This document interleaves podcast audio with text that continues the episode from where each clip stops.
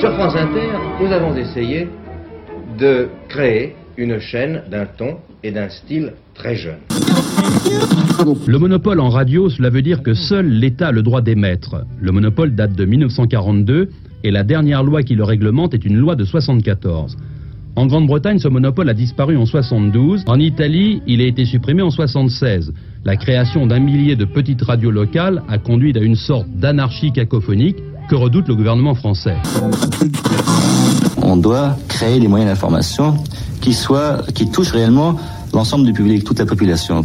Alors les radios, ça semble être ce moyen-là. C'est-à-dire qu'il n'y a pas non plus de raison de penser qu'avec des moyens artisanaux, en quelque sorte, ou petits ou réduits, on ne touche pas l'ensemble de la population. Généralement, on se bloque euh, en France parce qu'on considère qu'on est totalement limité par des moyens artisanaux.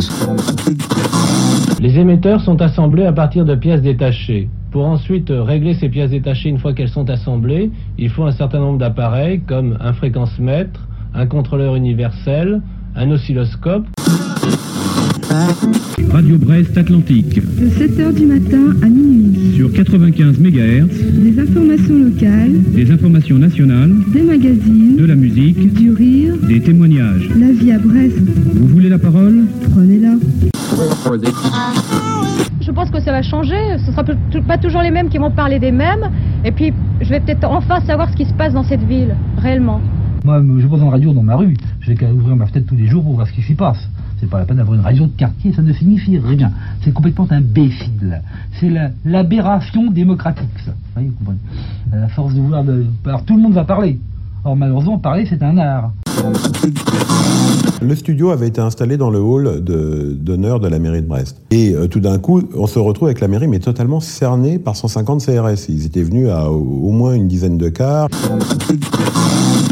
Je suis en train de présenter au nom du gouvernement de la gauche un projet de loi en faveur des petites stations de radio privées locales. Par contre, un certain nombre d'entreprises continuent de se recouvrir du vocable radio libre, alors qu'en réalité, il s'agit de projets commerciaux, et là, je le dis d'une manière tout aussi nette, ces projets-là ne seront pas acceptés ni aujourd'hui ni demain.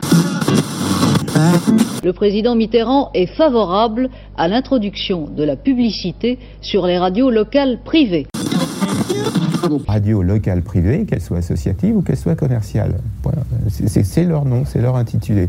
Euh, et à partir du moment où on a choisi euh, cette appellation, qu'on est rentré dans le cadre des autorisations de 5 ans qui leur permettent euh, d'exercer, eh bien, on a limité de toute façon le cadre de sa liberté. Et dès lors, être un peu moins libre, parce que, en plus, il fallait euh, se formater en termes musical, comme on a dit, on a vu arriver aussi des professionnels du formatage musical pour dire il faut que vous ayez telle ou telle couleur musicale pour vous différencier du voisin. À tous et à toutes, une excellente après-midi, soleil, musique et week-end sur Paradis. Et nous revendiquons, nous, à notre titre, le droit d'émettre sans contraintes financières ou sans contraintes politiques. il y a eu un glissement dans la, manière de poser le problème. On est parti au départ de quelle était la vocation des radios locales. Et à cette question, nous répondions, les radios locales doivent être des véritables supports à de nouvelles pratiques radiophoniques, de nouvelles espèces de promotion culturelle, d'échange dans les villes. Et on est arrivé progressivement à une question centrée sur la publicité.